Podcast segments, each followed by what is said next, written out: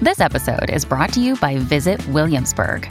In Williamsburg, Virginia, there's never too much of a good thing. Whether you're a foodie, a golfer, a history buff, a shopaholic, an outdoor enthusiast, or a thrill seeker, you'll find what you came for here and more.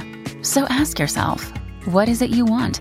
Discover Williamsburg and plan your trip at visitwilliamsburg.com.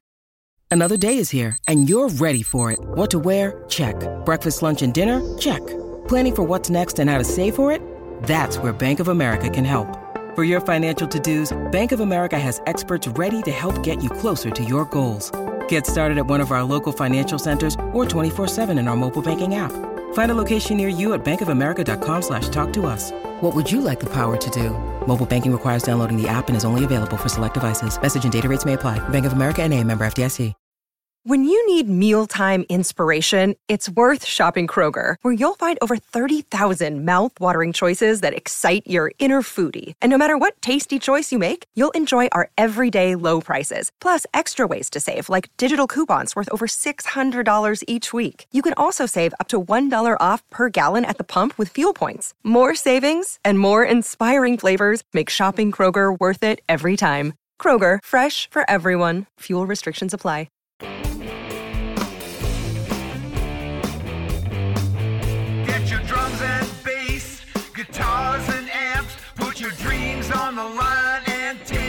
Chance. Jam it out together and start a hot band. This is a rock and roll fantasy camp. We like to rock. Okay, a camper, a rock star, and a promoter walk into a podcast studio. It's like we've been at Comedy Fantasy Camp all week, isn't it? We're at Rock and Roll Fantasy Camp now. This is Rock Camp the podcast, the first ever episode of it. I'm Miles Schuman. I grew up going to Rock and Roll Fantasy Camp. We'll get into my whole story. I'm here with Britt Lightning from Vixen, the musical director at Rock and Roll Fantasy Camp, whose story we'll also get into. David is the founder of Rock and Roll Fantasy Camp. I see you went to Comedy Fantasy. I know. Camp. I'm impressed. I think I'm I- impressed. That was a great opening line. David and Britt, this podcast is something we've been talking about doing for so long. There's so much material behind Rock and Roll Fantasy Camp. David, I guess this is kind of a good place to start. So much of that material has been locked in a vault for 30 years. You've been keeping it locked away. Why is that? And what is the vault? Well, the vault has 90 terabytes of information and video and Q and A's and the jams of the past, not 30 years, but about 27 years. And when we were putting together the documentary, we took everything and we put together a major, some a lot of great stuff. You know, you've been pulling through, and, and I didn't even realize I have. I thought it's about time that we should get it out there. It's like it's the biggest names in rock and roll or something, and we have them all here. David, your history and Rock and Roll Fantasy Camp's history really started with the biggest names in rock and roll. You were representing Ringo Starr when the idea came up. There's a really funny story around the origin, and actually, I have a clip from Joe Walsh where he tells the story. We're going to listen to that right now. We set him up completely, and Levon and I were screaming at each other when he walked in, all pre planned, and everybody else was panicking. And Billy Preston was hiding behind his road case, crying. And uh, we had uh, one of those sugar beer cans uh, beer bottles, and uh, I pushed Levi, and, and uh, he pushed me back, and then I think I started going for a knife or something. Anyway, he took the beer bottle and broke it on his road case, so it was a broken bottle, and came over and stabbed me. but it was a prop, bo- uh, prop bottle, and I had fake blood. and so I started bleeding profusely, and David was just What can you tell us about that time? I mean, that's a legendary story. Well, they got me good. You know, Right. I almost had the heart attack. They were laughing their asses off. It was the fourth show of Ringo and the All Star Band tour. I put this tour together over 30 years ago with the concept of surrounding Ringo with a bunch of all star musicians. And everyone told me it's never going to work. You know, you're never going to get all these people to be in one band and to agree and to tour. You know, you can do it as live aid. They've done it for concerts and benefits, but to get people to go actually on tour from city to city and all those egos involved. And I think Joe Walsh had another great line. He said, you know, we were a very democratic band. Whatever Ringo said, we did. It was amazing how much they all came together and they loved him and they all wanted to do this tour. I mean, Joe Walsh gave up the Who tour to be with his friend Ringo.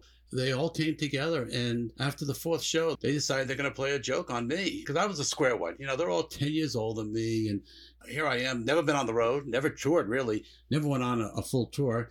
And there I am on the plane with them and Ringo and his wife and, and just the band. We had no managers, no agents, no one on the, it was just us on the plane. And it was an incredible experience. And at the fourth show at the Garden State Arts Center, Ringo had said to me, you know, I, I want to play Radio City, you know, so I invited my friend Eddie Mycone, who was the president of Radio City at the time. And I asked him to come see the show, and we're having dinner. And all of a sudden, Nils Lofgren walks by the table and says, Fishof, I'm out of here. I said, What? I had mortgaged my home. I mean, I'm a typical oh, promoter. I had to put up my house in Manhattan to send the deposit to Ringo and to all the artists. And then all of a sudden, Clarence Clemons walks by. and He says, I'm out of here too, Fishof. I said, What's going on? He says, You know, this idea is never going to work. There's too much fighting here. They're fighting about songs. He says, You better go down there. Levon Helm and Joe Walsh are bloodied and they're killing each other and they're fighting. You better go and straighten this thing out. So I told Eddie, hold, on, I'll be right back. And I go running downstairs to the dressing room. First of all, I'm looking for Ringo. He's nowhere to be found. You know, let him straighten these guys. He can talk to them better. You know, it's his band. You know, I'm Yeah. just, uh, you know, he knows these guys and I can't find them. And the security guard says, you better go in. And I walk in and I see Levon Helm with a glass bottle and blood. I see Joe Walsh with a knife and blood.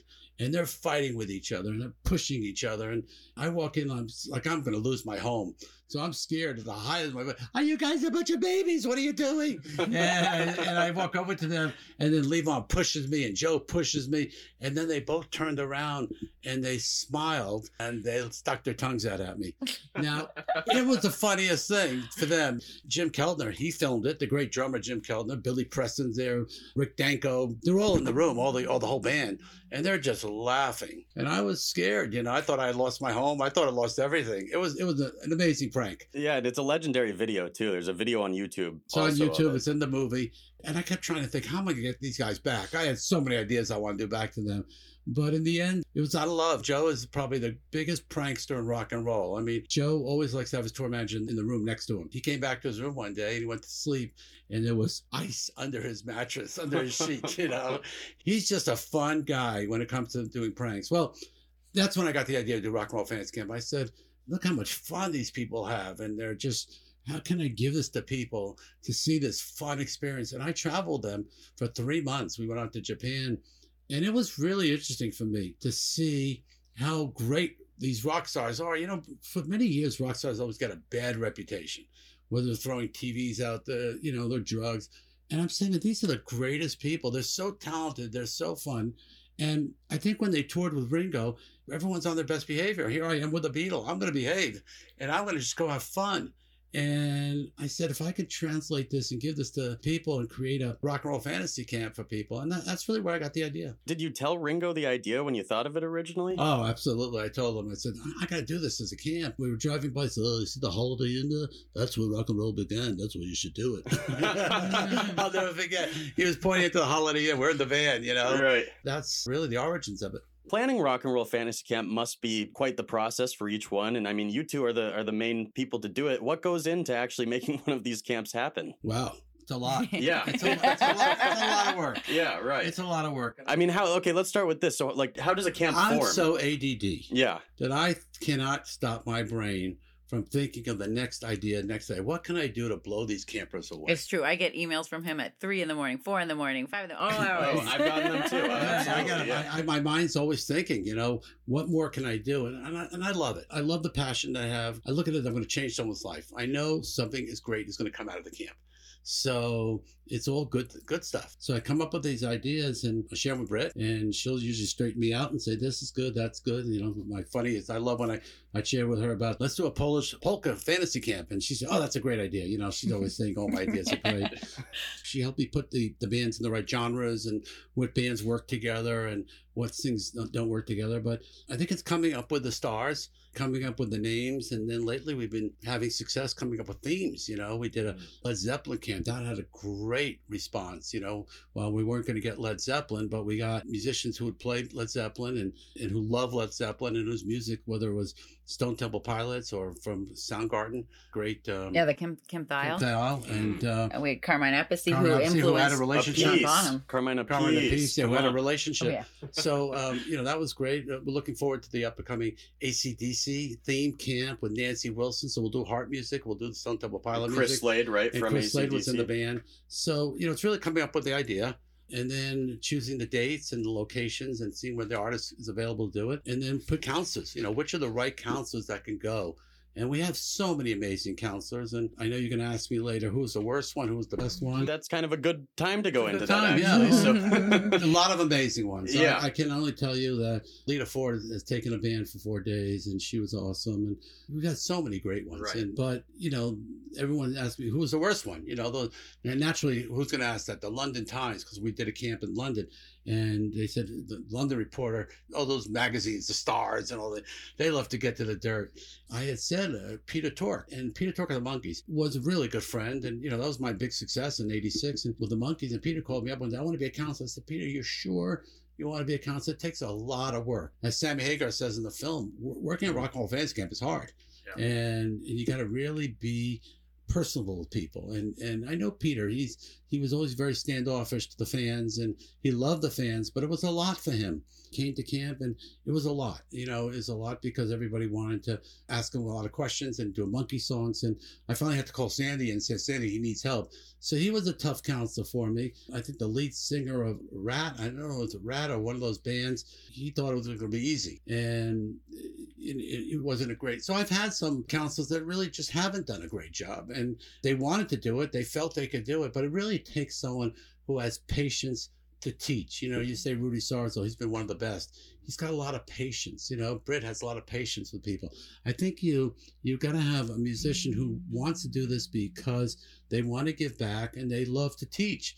I mean, Billy Sheehan is such a great example. I mean, the guy's a superstar bass player, probably one of the greatest in the world, and and he loves to teach and he loves to come to camp. And he says, when I don't have a date going on, I'll come teach at Rock and Roll Fantasy Camp. So it's someone who has the passion to to share music. So we've had great ones. But, you know, I remember telling the, the guy complaining to me about Peter Tork, and I said, listen, he's a, one of the Monkees. He's one of the greatest musicians, they're one of the greatest bands. So, and while you come to camp, you have to see the truth too, what some musicians are. You know, this is real rock and roll. So it's not going to be la di da all the time. yeah, there's a little bit of rock and roll reality in the Absolutely, fantasy too. sure. Right.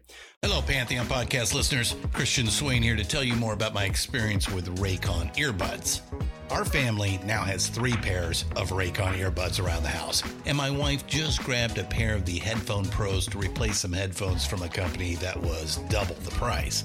And yes, she loves them. Now, if you haven't pulled the trigger on a pair of Raycons, or even if you have, but you're in the market for another pair because they're just that good, well, now is the time to check them out because they just launched their upgraded model of the best selling everyday earbuds.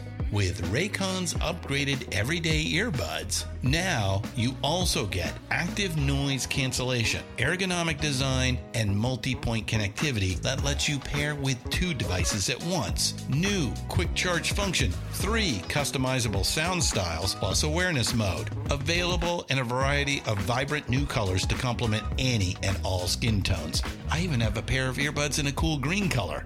I have tried just about every earbud known to humankind, and these Raycons are fantastic. Seriously, if you've been wanting to check out Raycons, there truly is no better time. You're going to ask yourself why you didn't check them out sooner, and Raycon offers a 30-day happiness guarantee. So, what are you waiting for? Go to buyraycon.com slash Pantheon today to get 20% off your Raycon order, plus free shipping. That's right, you'll get 20% off and free shipping at buyraycon.com slash Pantheon. Buyraycon.com slash Pantheon. Hey, it's Ryan Reynolds, and I'm here with Keith, co star of my upcoming film, If, only in theaters, May 17th. Do you want to tell people the big news? All right, I'll do it. Sign up now and you'll get unlimited for $15 a month in six months of Paramount Plus Essential Plan on us. Mintmobile.com slash switch. Upfront payment of $45 equivalent to $15 per month. Unlimited over 40 gigabytes per month. Face lower speeds. Videos at 480p. Active Mint customers by 531.24 get six months of Paramount Plus Essential Plan. Auto renews after six months. Offer ends May 31st, 2024. Separate Paramount Plus registration required. Terms and conditions apply if rated PG. Hey folks, Steffan Chirazi and Renee Richardson here from the Metallica Report. And we are proud members of the Pantheon podcast family, where the best of music and podcasts unite. We've got something pretty cool for you. we're giving away an exclusive Metallica merch package worth over $250. That's a whole lot of scary guys, skulls, M72, and other sought after Metallica swag. And we've made it easy for you to win. Follow and share the Metallica report, and you're in the game. Go to pantheonpodcast.com slash Metallica, enter your email, and hit that button to be entered to win. And just like that, you're eligible for our monthly exclusive Metallica merch package. And guess what, rockers? You can enter every month. So just do it. And while we love our global brothers and sisters, the lawyers won't let us ship outside the U.S. Like, I've only ever had great counselors when I've come to rock camp. Though one time I had Bruce Kulick, who I loved. I thought he was a great counselor, Oh, he's but he's tough. He's a perfectionist. I I'll met never forget when the owner of Oracle came, Ed Oates came, Yeah. and he had and he had um, Bruce Kulick, and you know he came with five friends the first camp, and you know he could have come in with five friends, and he started Oracle. I mean that's big. Oh, yeah. And he turns to Bruce and says, you know I want to do this song by by the band, and Bruce says, excuse me, sir, but I have to teach this song to five people. You got to relax. And at the end of camp, he said, I learned how to be part of a team, how to be mm-hmm. part of a band. And and then eventually, and he said, I want to invest in rock and roll fantasy camp. And Ed became such a great friend. But I think that y- you cannot compare being a musician to any other kind of running a business. It's mm-hmm. just so different, right, Britt? Now, Yeah. you've done the world of business, you've done music. It's just the people are different. The the way to be successful is different. Yeah, absolutely. And there's that passion. So, like for, with anything in the arts, sometimes your passion can completely override all intelligence, like the normal, the normal thing that you know is right, but it doesn't matter. You throw it all out the window because Right. because you want this, and it means so much to you, and it comes from the heart. So there's emotions versus intellect, and it's like always a tug of war. I think. Yeah, yeah. Um, Real quick, I'll say this is my quick Bruce Kulick story. I met his brother Bob later, and I said, "Hey, Bob, I had your brother Bruce as a counselor at Rock and Roll Fantasy Camp." He just looks at me and goes, "My condolences," and walks right away. So, But I have to give it up to Bruce too because you know when Roger Daltrey came as a guest, you know Roger said to me, "You know, I want to sing." You know, his whole thing. One of the reasons he loves doing camp is two reasons. He said, number one, I love that you give these other musicians jobs. And he said those sidemen really deserved. He's always respected those musicians. And number two, he likes to sing. You know, he he said, I got to keep my voice going. And so he said to me, when can I rehearse with the counselors? I remember we were at SIR and he put the counselors through a three and a half hour rehearsal. You believe three and a half hour rehearsal? And then Bruce Kulick came out of that rehearsal room and he said, I just went to rock and roll fantasy camp. I got the chant three and a half hours. And and the same thing with um, Jack Bruce. You know, he I remember him taking the counselors also. Bruce Kulick also said that to me. He said, Man, I got the jam with Jack Bruce, you know. So for many of the counselors, they also get an opportunity. I mean, uh, Kip Winger is playing with Jeff Beck. Jeff Beck did not know who Kip Winger was. Roger Daltrey did not know who Kip Winger was.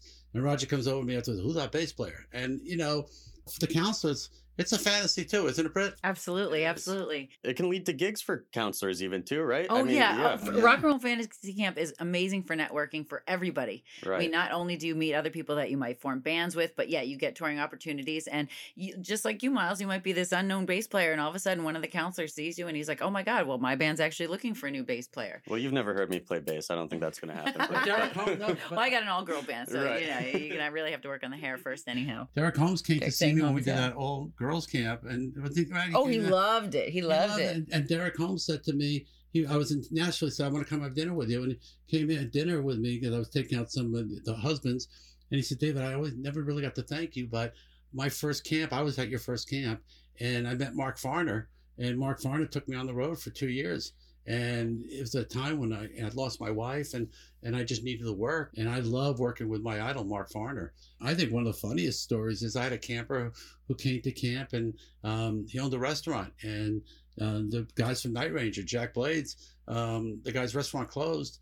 And the guy's now is Jack Blades' tour manager. Wow. So he went from owning a restaurant to the Night Ranger tour manager. He's still there. My friend Leah Bluestein, who is an incredible drummer. I met her when I think we were both around 12 or 13 years old at Her brother Camp. was an amazing guitar player. Her brother was an amazing guitar player. You know, she had just, I think, kind of started playing drums, hadn't really found her place with it yet. Vinny was trying to help her, Rudy was helping her. She's a new drummer in Eagles of Death Metal. I mean, Eagles of it's Death. like and I never promised. You know, that's one thing over the years.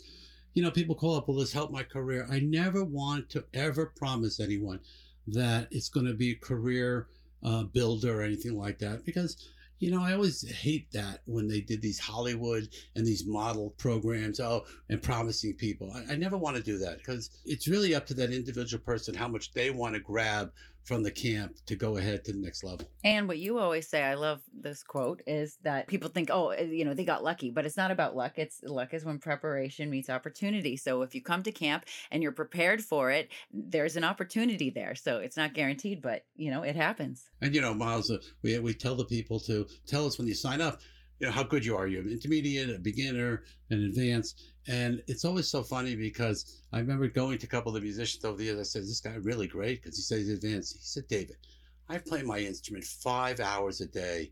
I practice drums. I play keyboards. I play uh, my guitar. I can keep my fingers going. You can't just play on the weekends and be, uh, you know, you have to really play your instrument." Oh, absolutely. What about the dynamics within the camper bands? I mean, Britt, as a counselor, is there infighting in the bands? I mean, how does it work? Yeah, you know, I've seen it all. I've seen uh, bands that really are just like a family right away and they really just bond and are all encouraging for each other and uh, want everybody to shine and be the best. And then you have people that just want the spotlight and like, you know, you get lead singers with LSD, lead singers disease, yeah, yeah. and uh, they just kind of hog it all or one guitar player that wants to take all the solos. And um, you got to learn to work together as a band, just like in real life, you know. So we we let them hash it out, and it's interesting. But you know, we're always there to kind of help moderate if things get a little out of control. But and, and usually after the fourth day, they come together because they're nervous. But you know, at the last camp in New York, we had a lady who's come to a few camps, and she wanted to be the lead singer of a band, and and she just exploded and and left in the middle and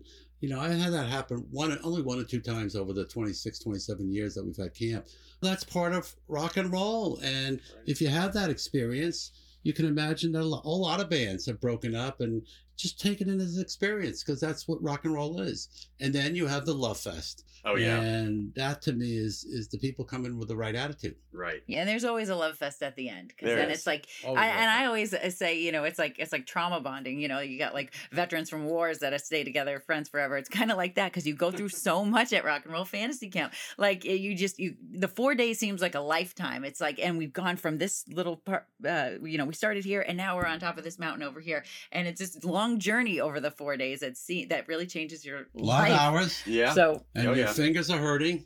And I love it when people say they're tired because I know I'm so tired. Oh yeah. I remember the feeling when I came back from tour, touring all those years with Ringo. I, I'd have to stay in my bed for four days, five days, just to rely. The same feeling coming out of camp. But I want people to have that feeling, like it feels like we're on tour. Yeah. And uh, I think they they get that feeling. Well, yeah. I mean, I think that's why the post-camp depression, as they call it, becomes a thing. Everyone goes home on Monday. It's back to reality, and it's not so fun. I have a camper who went to see his therapist once, and he and he he came to camp, and then um, he comes back about three years later, and I said, "What brought you to camp?" He said, "I go to therapy every week," and and the therapist, uh, I would tell him, "I, got to get that feeling back." Well, the therapist took his money for three years, and then finally says to him, "You know, you should go back to that camp. that would have been a lot cheaper than coming to camp." yeah, yeah, right. You can always find a therapist at camp too. I mean, we got uh, people from all It- walks you know, rock camp is actually a form of therapy. I It would is. say. It really is. Yeah. It really is. There's nothing like it. Britt, are there any specific stories as a counselor that I mean, what's the worst situation you've ever had to remedy as a counselor? Ooh, um, you know, mostly just like disputes over songs. You know, I really I came here just because I wanted to play uh Crazy Train with Zakk Wylde, you know, or you know, so okay, well, other people had different ideas. So how do we work this together? Or some people really want to make it their own band, want to make it with their original music, and some people just want to, you know, play the songs that the camp is themed after that they're excited to jam. So there's things like that. Um, there's I've seen tears, I've seen fights, I've seen the whole thing, but um, but really it does it just all works out in the end. It every time. We, s- we saw two ladies, you know, Going at really- it. Yeah, going at it Yeah. afterwards. Yeah, I have to keep them coming to separate camps. You know, Yeah. uh, that was quite interesting. But uh, But that's why it's going to be a reality show. that's why Yeah. it's gonna be a Because reality there show. is never a dull moment. Yeah, at Rock Miles, what, well, how about you? You know, you've gone to camp. Some of your, what are some of your funny stories? Yeah, well, you know the A kid band- camper, Yeah, the a rock star, and a promoter go That- to camp. that's let's, Let's right. hear the camper. What do you have to say? You know, I've always had, I've been very lucky with all of my bands. I think once I had one singer, and it was kind of one of those situations where it was like four kids in the band and then one adult singer, and she felt a little weird with us because we were the better musicians. I mean, come on. I've gotten very lucky with all of my band situations, but I will say my best camp story ever is when you decided to have a camp at the Playboy Mansion. That was a legendary Oh, it time. was unbelievable. Uh, I guess before I even go into that, we should get into what's the origin of that? How did you get a camp at the Playboy Mansion? So Mancow out of Chicago become a really good friend, and he loves to come to camp because he gets an opportunity to uh, hang out with these rock stars who he usually gives three seconds to on the radio. So he said, I get to hang with Rudy Sarzo and I get to hang with, he met Mickey Dolenz at camp. And so he just loves to come and, and shadow me. And I love having him because I admire him. I think he's one of the greatest DJs out there, radio personalities. How he could take a, a show and just, uh, you know, how crazy he is. He's on- great, yeah. He's unbelievable. Yeah. And um, so he calls me up. Uh, he comes to camp, and on one Sunday, he says to me, it was like five o'clock in the afternoon, Come on, you want to go to the uh, Playboy Mansion? And I said, I got my closing show here. He said, But Playboy Mansion, you know, I'm not an idiot. Yeah, let me think about it. And I remember Courtney used to run my camps. Yeah. And she did a great job. And Courtney said, to me, David, just go. So I said, okay. Then the guy's name was Kevin Burns, and he produced the TV show, um, the Playboys, the, you know, the show that was at the uh, the No, Playmates. the bunny, or yeah, yeah, with all of Hef's girlfriends. and No, no, no, they'll have girlfriends. Yeah, yeah. And um, Girls Next Door. The girls next door. Yeah. So, um, you know, Mancow says, "Hey, we're going to go up to Hef's, Hef's house Sunday night. He's got a party night there. It's really movie night, you know, where he shows a new movie. So he's so he says, "I'm picking you up, and Kevin and I are going to come pick you up." Well, Kevin had this convertible, and I remember saying, "Let's go." And, and I, I went. And I sat in the back of the convertible, and we're driving up there. And I'm going back, contemplating: Do I tell my wife I'm going to Playboy Man? That's always I'm nervous, you know. Oh, what's my wife going to say? I'm going to the Playboy Mansion, and then the mm-hmm. camp. I didn't care. Courtney said, "I got it, David. I'll take care of it." So we get up to the Playboy Mansion, and it was quite interesting. We walk into a room, and I thought it was it was dinner, and I thought I was going to see all these beautiful models, but it turned out it looked like a nursing home. It was all Hef's friends. it was all these old men that were playing cards, and then there was another couple there from Israel, and they were advertisers. You know, people who advertised in the magazine invited, and there was another. Uh, there was a Jewish comic. I, f- I forgot his name. He passed away. Larry Storch. Uh-huh, Larry uh-huh, was sitting sure. next to me, and there was the guy from Manhattan Transfer, and I mean, it really looked like an old age. Like I was back in the Catskills, Right. And but uh, you know, and, and I, I said to myself, "Wow, this is the Playboy Mansion." I said, "You know, the the allure. Let me do a camp here." And that's where I got the idea from my first time at the Playboy Man. I remember going into the bathroom and, and stealing the um, the papers because it had the logo, you know, the, the note paper. I guess when Hef had an idea and he sat on the toilet, you know, you write it down. So I took his paper and and I just, you know, went around and then and it was so much fun laughing with Mancow, you know, and, and we didn't even go watch the movie. That was boring. Yeah. Um, but uh, so I said, this would make a great camp. So I, I looked into it and I met the, the guy who runs it, Hank, and I approached him. We said, fine, gave me a price and we picked a date. I went to Paul Stanley. I said, would you do the Playboy Mansion? He said, yes. And it was for the final night. The final night, you're going to play live at the Playboy Mansion. Now you can imagine everyone that signed up said to their, you know, their, their wives, "Honey, I got a gig at the Playboy Mansion. I got to go." And the women would say, "I want to go," Right. Because all the wives, seventy percent of women watched Hef's show, and so it was really big on the women. And uh, never forget, he calls me, uh, Hank, on the Monday before, and he says, uh, "You want to come up to the mansion? and Let's discuss the the menu. What you're going to serve." So I go up there, and I'm excited to go up there. There's no one there. There's no one there. It's you know, it's all birds and animals, and there's no girls. Yeah, they have huge there. peacocks and stuff walking peacocks. He showed me the animals, and then we sat down, and and he starts going over the menu with me, and then he said, "How many people do you have?" I said, "Well, we've got about 100 men and about uh, 35, 40 women. You know, the wives, and maybe 60 women, and, and some rock stars." And he says, "David, this is going to be a sausage fest." And I said, you know, I know I keep kosher, but you can serve sausages. I don't care what you serve. I didn't know what he was talking about. and he said, no, no, it's going to be a sausage fest. I said, I don't care. Serve whatever you want. I kept going back. and. He said, no, no, you need women. This is the Playboy Mansion. And for every guy, you got to have four women. So you need to have 300 ladies at least here to make it an event, you know, at the Playboy Mansion. And I said, what do you mean? 300 ladies. Well, who's going to have to pay? And you have to pay for them. You have to pay for their food and their alcohol. I said, I'm going to go bust. He says, okay, we'll keep it down to 100, 150, but you got to have women here. I said, well, how do I get them? And he says, well, you call this number, call this guy, and he'll get them for you.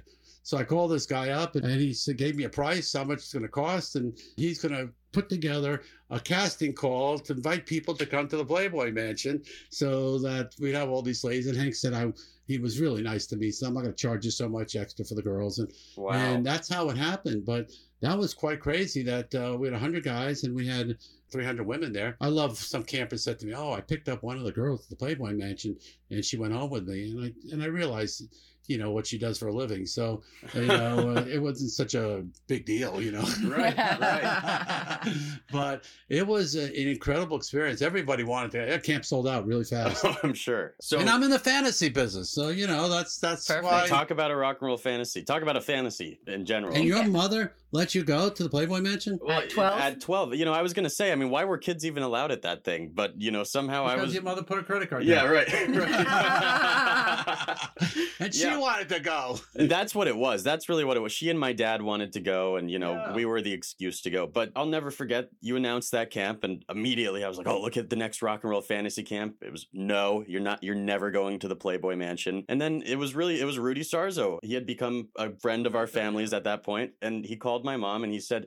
You should really let Miles go to the Playboy Mansion. He would see more at the beach than he would see at the Playboy Mansion. And so she believed him, uh, said, okay, fine, you that, can go to the Playboy start Mansion. of, of women that, that you're looking at the grotto. Yeah, yeah, yeah, yeah. That was a, an awakening for a whole new world. You know what's crazy is that Paul Stanley calls me like two days before and he says, I can't sing. What do I do? I said, Paul, just show up and play guitar.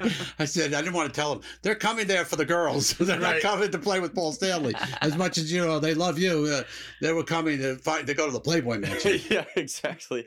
Well, yeah, I mean, you know, I'll never forget my brother and I walked into the Playboy Mansion and he's looking at me. He's like, Do you think Rudy Sarzo's ever actually been to the Playboy Mansion? And I'm like, I don't know, but Rudy Sarzo's definitely never been to a beach. That's for that much we know for sure. So the Playboy Mansion, I mean, as a 12 year old, it's not that crazy because you're a 12 year old. I was a tame 12 year old and everyone looked at me as a 12 year old. And so I just, I had a great time as a kid at the Playboy Mansion. My brother was a teenager, so he got into a bit more of the Playboy Mansion stuff. But what a time. That will never happen again, time. so I know. went, yeah. I know. I that mean, was I- quite a party. someone said that they're tearing it down. I don't think they actually are. They are. They are? They are. He's tearing Oh. it down. The neighbor, he's going to build a- Wow. a, bigger house on it. And yeah, it will never happen. Did you ever go to the Playboy Mansion, Britt? I did. I actually used to date somebody that worked for Playboy Golf, so I would go to all of the golf parties and. Um, Oh, the golf parties are I've been in the grotto, and I'm still clean. Didn't catch anything, believe it or not. So, um, right. yeah. I, I don't know if I am. I'll have to find out. But I think so. It's been 12 years. Part of the kind of idea behind this podcast is we want to bring people into rock and roll fantasy camp. No one has to pay $5,000 to to listen to this podcast. To get the actual experience, it's worth paying the $5,000 for it. Totally is. I mean, it's, it's actually, you know, people, that's you get It's a lifetime experience. it is. It, it totally is. But this is the only way people can ever get the, you know, any type of the experience without paying for it on this podcast here. And so I think we should bring people into the world of rock and roll fantasy camp a little bit. Part of what makes it what it is, obviously, is you're split up into the band and everything. But you have these great master classes. You have these great Q&A sessions. You have these great jam rooms at the end of the day where you go jam with your other counselors and stuff. And that's where a lot of the great camp stories come from. I mean, I got to be in a jam room with Ronnie Montrose weeks, weeks, maybe a month before he died. He taught me the bass line to the song. It was me, Ronnie Montrose, Mark Farner, Teddy Zigzag. That is a that's a valuable situation right there. I mean, that doesn't happen everywhere. So maybe you guys can talk a little bit about what's the best kind of time you've ever had in a jam session at camp, right? There's probably been some fantasy situations for you too, Britt, as a rock star. Yeah, I mean, you get in the room with people that wrote those classic hits that you love, and it's like, holy cow, I'm playing this with somebody. And then, and like you said, they'll tell you, actually, it's not like this. This is what all the tab sites say, but this is really how you play it. You know, a lot of people don't know that. So you just, it's, it is just amazing. And you, yeah, you, you find yourself with these crazy lineups of members of different bands that would, yeah, never happen in reality. right and when you do the q and a's they say no that's what wikipedia says this is the i mean you get to actually get to know these people I, I didn't realize Steven Tyler was a drummer. His father was a drum teacher. Hmm. Right. And the lessons that you learn in those Q and A's, because again, they're in a situation where they're with fellow musicians. Right, it's like safe. It's like a safe space. Safe it's not press. and no press. Even though we've taped them all. Uh, and we're telling the secrets now. Right. But they're really in a safe environment. And, you know, from Roger Daltrey on down, I went to said to Roger, do you want to do the Q&A? He says, that's my favorite part. And he loves connecting and giving back to people. I love listening to the Q&As because I'm not a musician. I can't Yeah. play, but the le- the life lessons that I learned, uh, two of them stand out to me um, is Joe Perry, where he turned to a guy and he said, what do you do for a living? The guy says, I'm a lawyer. And on weekends, I play guitar in my band. And he says, You're full of shit. He says, You're a guitarist first.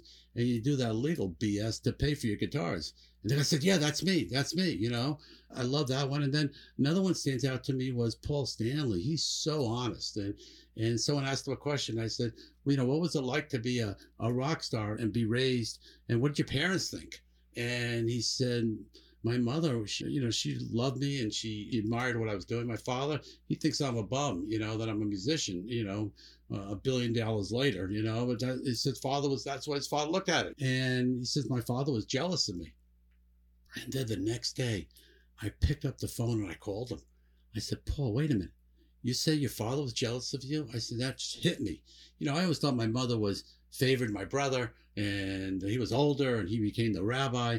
You know, maybe my mother was jealous of my lifestyle. And, Yeah. And, you know, as a son of a Holocaust survivor and going the Playboy Mansion, here I am hanging out with rock stars. Yeah, I'm on the road with Ringo and, and leading my lifestyle. And, you know, I, I think there was some jealousy there. And I think it just got to me. So I've learned so much, you know, and being on the road with Ringo for 15 years and hearing the conversations um, of life. And, you know, I, that's one thing I love about artists. And they're really honest with each other, they're honest about life.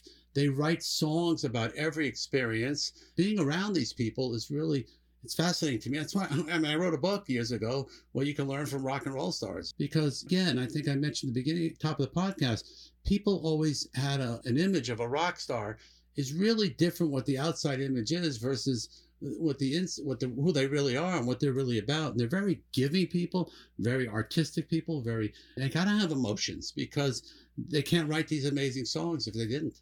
And you get to know them as people, people, not just the rock stars. And that's why a I- big I always thing. know them as Yeah, people. yeah, that's the big thing. Right. Just people. That's what we always tell campers too. Like, don't be afraid. You know, don't act awkward. They want you to just be cool and treat them Right. like people. Like, you can go sit down and have a sandwich and have lunch next to Jerry Cantrell and talk to him. Isn't like that a great? normal I, guy. I, even Jerry Cantrell, I mean, he blew me away. He came down, he sat down on the table, and I said, "What do you?" think?" He said, "That's a rock and roll fan." They've told me, you know, they, many of these artists have told me, I just want to hang out with these musicians because it, it, it, I was one of them. at Kim Thayil's first camp, um, you know, we we had the jams and everything with him, the Q and A and all that, and then uh, we had pizza beer night, and he goes, "Hey, can I stay for the pizza beer night? I know I'm done, but can I stay?" And we were like, "Of course you can stay." Well, not only did he stay for that, then he went back to the hotel. They he closed down the hotel bar, hanging with all these campers. Then they, he went to the after party in one of the campers' hotel rooms. So like that is a whole rock and roll fantasy. The next day, the camper was telling me I was up till 4 a.m. drinking beer, shooting the shit, telling stories from the road with my idol. Wow. Like, like that is That a is- I fantasy mean, camp experience. Yeah, that's closer to the '80s rock and roll fantasy camp experience. Well, and Nick Mason, you know, I invited Nick Mason to come to, to camp. How did I get to Nick Mason? Well, I had a camper came to my camp in London, and her father was, was a big car collector. After camp, she told her father about the camp, and he's best friends with Nick Mason because they both collect cars. Right. And gave me his email, and I contacted him. Nick came to camp, and next thing you know, I invited to come like on Thursday. I was on a schedule. He stayed Thursday, Friday, Saturday, Sunday. He stayed four days. And he said, I never got to play a Monkees song with Mickey Dolenz. I never got to play a song with Roger Daltrey. And he said, I love this thing. And then he said to me, he called me up two weeks later, do you mind if I write a story for GQ magazine? I said, no. And he wrote an amazing five page story on the camp and his experience. So again, that's that, I think that's why I've been around for so long because if it wasn't for the rock star loving it, then you know it, it wouldn't work. That being said, though, the vault. The, this is something that we have been going through. I've been spending hours uh, in David's office as he's probably getting sick of me being in there as he's pelotoning no, I love and you. It's whatnot. reminded me of a lot of stories that I totally forgot. Yeah, no, it's been great. Like we said, David has this vault. I've finally been going through it. We're just pulling so much good stuff out of it from rock stars over the last 25 years of camp. I want to play a clip right now from Bret Michaels when he came to camp. Rock and roll is two sides. There's a crazy fun party side, which is great, and and and then there's a side of it which is going in and making the, bu- the not only making the music, but the business of making the music. You know what I mean? Knowing how to sign stuff and be, be, be in charge of your career, not only creatively, but on the business side. You have to have both.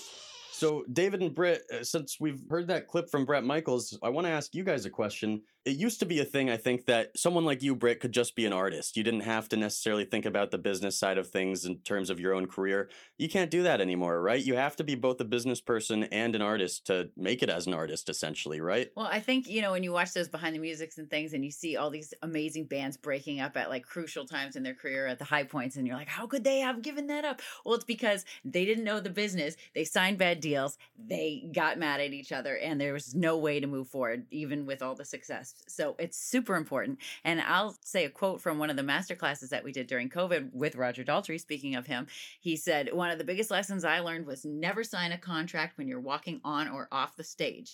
You know, so they, you know, people try to trick you. Okay. They know you're, you're an artistic person. They do, they assume that you don't know anything about business. So you get in bad situations a lot, you know, uh, that happened a lot in the past. You watch any music documentary, there's always some part where somebody's trying to screw somebody. Yeah. So it's very important to do your homework and to know what you're signing and understand legal languages and know what you're entitled to. So, I- while I agree with Britt, I disagree Hmm. because back when Brian Epstein made deals for the Beatles, he didn't know that there were going to be DVDs. He didn't know what merchandise was going to be. No one knew when they wrote a song how how valuable a song was. I remember Terry Kirkman wrote the song from the association "Cherishes the word." You, huge song said, "Hey, I need money. Give me twenty five thousand dollars. I'll give you my song." And I said, "I'm not spending twenty five thousand dollars. You know that song's probably worth a million dollars now." So I don't think that we really knew what the business was going to be. I don't think people knew about cassette tapes. Now, it's interesting being around Ringo, and I'm just thinking now about those 15 years of me sitting in the van and hearing stories. I mean, that that's that's a podcast in itself. right? Yeah. I could just share the stories, but I know it's a lot of it's confidential. But just hearing the stories Ringo shared and Beatles stories, they created the business. They didn't know.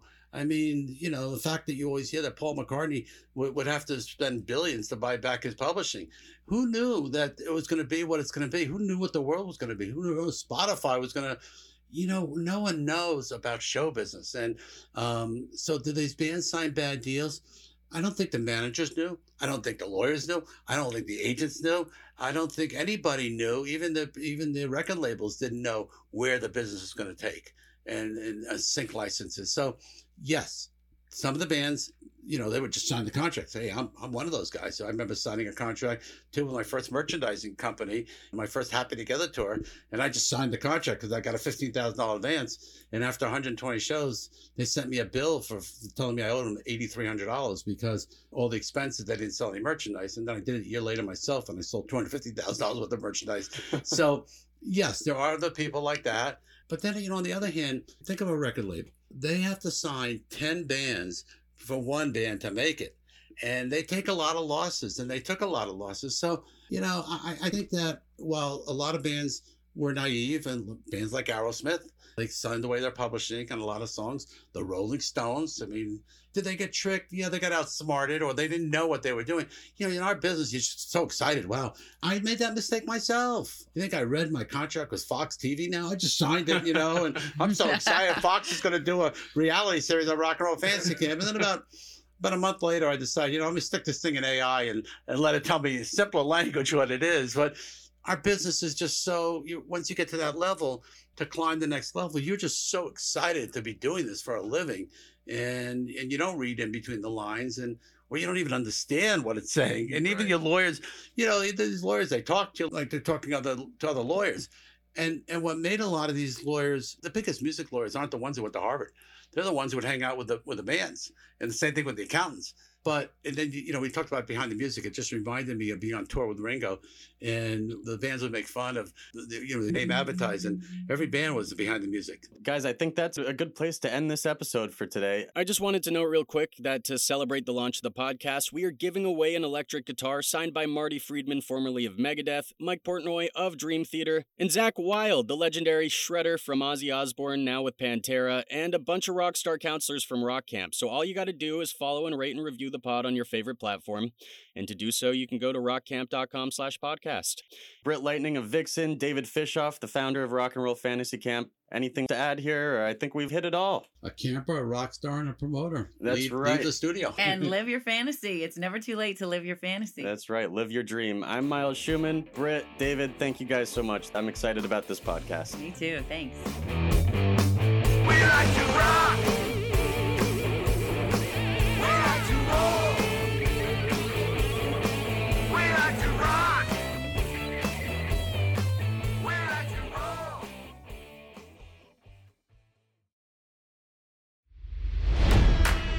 It's NFL draft season, and that means it's time to start thinking about fantasy football. FantasyPoints.com features industry leading experts and prognosticators using proprietary hand charted data to help you score more fantasy points. FantasyPoints.com is the place to go for whatever kind of fantasy football you play. Whether you play fantasy football, daily fantasy sports, or do a little bit of everything, Fantasy Points has the meticulously researched content to guide you to victory. And why wait for the fall? Fantasy Points also covers the new spring football league, the UFL. Join the guru, John Hansen, Scott Barrett, Joe Dolan, and other massive names in the fantasy football universe with an exclusive offer. Use code Pantheon for 15% off any fantasy points package, including the all in package, with access to every article, tool, and data nugget that Fantasy Points has to offer.